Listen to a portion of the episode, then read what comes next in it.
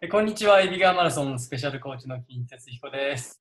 え今年も皆さんからの質問にお答えをして、え厳しいコースと言われているエビガーマラソンを楽しんで完走していただけるように、しっかりサポートしていきたいと思います。また今年もこちらの番組をですね、ゲストランナーの中村ゆうちゃんにもお手伝いしていただきます。ゆうちゃん、はい、こんにちは。金さんよろしくお願いします。暑いね、毎日。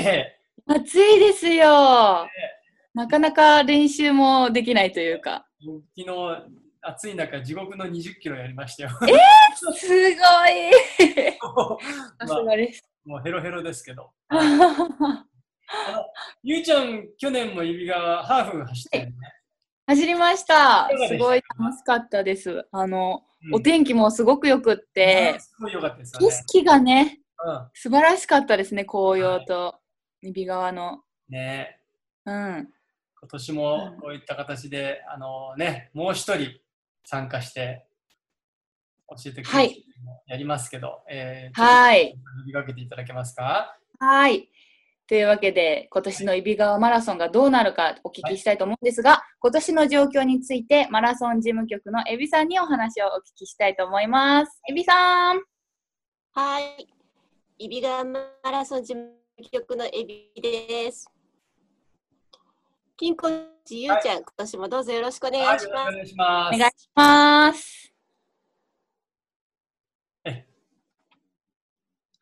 今年の指川マラソン何日でしたっけ？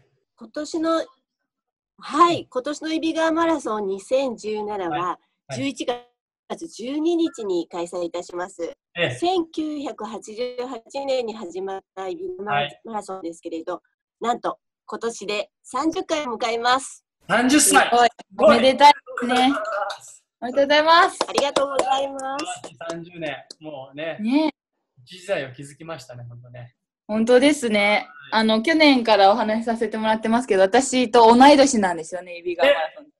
ゆうちゃん、えそう、30歳なんです。年。はい。でも若く見えるから、思いませんでした。まだ24歳ぐらいだと思ってました。もう30なんですよ。えー、そうですね。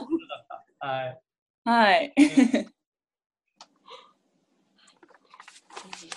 そうですね。あの30回を迎える大会ですけれど、うん今年は完走ランナーにはいつもはあの完走タオルだけを渡してるんですすよね。が、うんはい、今年はですね、うんスペシャルなうん。完走メダルを用意しています。メダル。あえーすごい。今あの、うんデザインを考えているんですけど、とってもワクワクいいえものを仕上げていますので、期待しててくだーさい。はい、楽し楽しみです。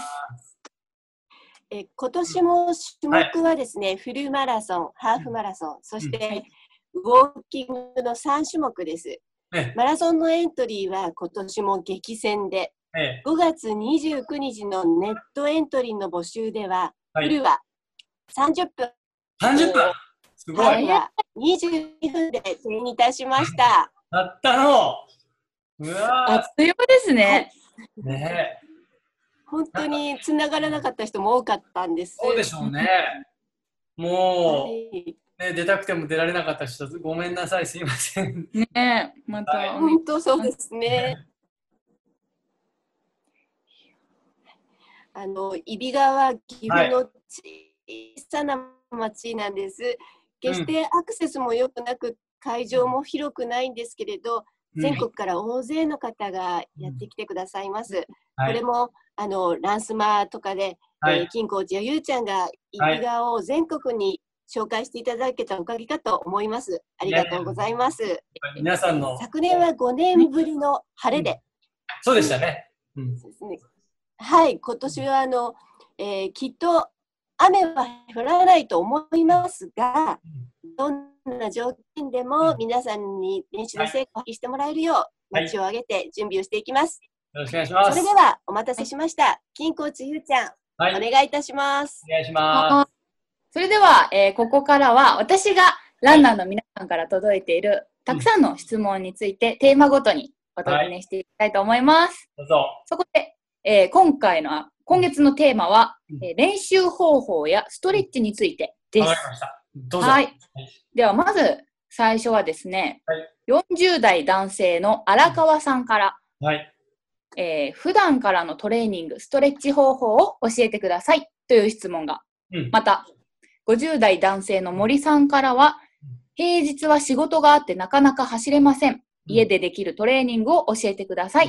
という質問です。なるほど他。にも、はい、多くの方から練習方法やストレッチについて質問をいただいてます。あの、普段からストレッチっていうのは、まずウォーミングアップで、はい、まあ、ストレッチとか、あと終わった後走った後足疲れますから、はい、普段としてのストレッチってまあ2種類あるんですね。はい、あとあの例えば、肩甲骨周りが硬い人とか骨盤周りが硬い人は、走る前、後とかじゃなくて、お風呂のはい後とか体柔らかくなってるじゃないですか。はい、そういう時にストレッチやると、どんどんこう柔らかくなってくるといいんですけど、あのうんうん。基本はねあの、体操っていうのは、まあ、関節をこうやって回す、例えば今、こうやって僕回してるのは肩甲骨を回してるんですけど、関節を動かすこと、あと腰を回したり、足首回したり、膝回したりすること。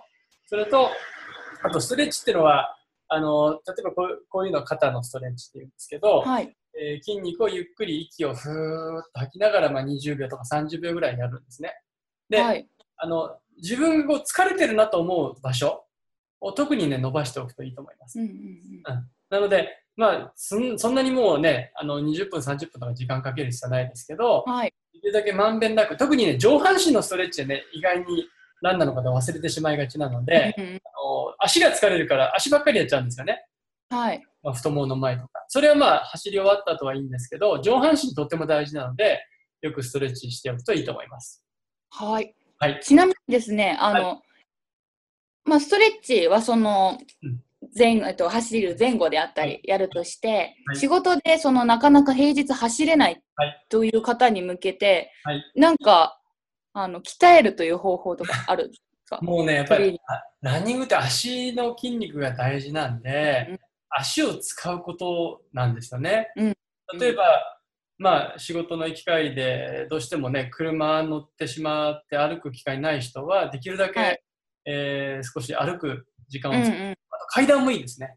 はいはい。階段を積極的に使うのも足を使う、足の筋肉を強化するっていうことにもなりますし。あとはもうね、いわゆるスクワットとか、うん。えー走る時間がなくても家で例えばテレビ見ながらでもできる。はい。あの走るってジャンプの連続なんで縄跳びとかいいんですけど、ああ、なるほど。縄跳び家の中でできないですもんね。でも家のちょっと外ぐらいでならできそうですね。まあでも縄跳びできるんだったらまあ10分でも15分でも走った方がいいかなと思います。確かに。うんで、も、じゃあ、あの、仕事とかの時は、なるべくその通勤とか、移動の時間を使って、そうなんですよ体を動かすのがいいっていうことですよねそういうこ。とですね。あと、もし会社がビルの中なんかにある人は、もうね、はエレベーターとかエスカレーター使わずに歩いてください。なるほど、なるほど。それいいですね。時間も、あの、効率も良さそうですね。ですはい。というわけで、はい。金さん、ありがとうございます。はい。じゃあ、続いて、次の質問です。えー50代男性の西村さんから。はいえー50代の練習方法が知りたいのですが、お願いします。という質問10代です。ですね。そして、えーまた60代男性はの細野さんからは、えー60歳過ぎてからの筋力トレーニングについて、その方法やうん走行キロ数についてご教授いただきたいるほど。いう質問が、はい、来てます。まあ、年代によって変わってくるんですかね？それ年代ってのも個人差が大きいので、まあ、そうですよね。うん、あの50歳になったからいきなり練習が切り替わるわけでもなく 僕もあの、ね、50 51の時にサブ3っていうのをチャレンジしてやはい。挑戦しましたね。あの基本的な練習は30代と40代とそんなに変わりません。はいはい。ただあの、こうやって年を重ねていくと、はいやっぱり変わるんですね、若い時に。はいうんまず筋力が落ちること、はい。それと回復力が遅くなること。うんうん、うん。これも先ほどのご60代の細野さんもそうなんですけど、はい年いくに従ってその2つはねぐーっと下降線をたどりますので、はい。えーその2つ筋力を落ちていく筋力をなんとかこうキープすることとはい。回復力が遅くなるのをなんとかするということですね。でうん筋力はやっぱり先ほどのねあのスクワットみたいな筋力トレーニングとか、はい。体幹の筋肉って大事なのであの足だけじゃなくてスクワットだけじゃなくて腹筋とかそういうものも、えーシニアの方はやった方がいいと思いますね。うんうんうんそれ、と、坂をね、あまあ、揖斐川は坂いっぱいありますから、揖斐川の方はね。坂走れると思うんですけど、はい坂を積極的に取り入れるのはすごくいいことです。おお。あのー前ね、ランスマでも出た、あの、60歳ぐらいでもサブ3で走る方がいる。はいはい。その方に坂ばっかりでやってるんですよ。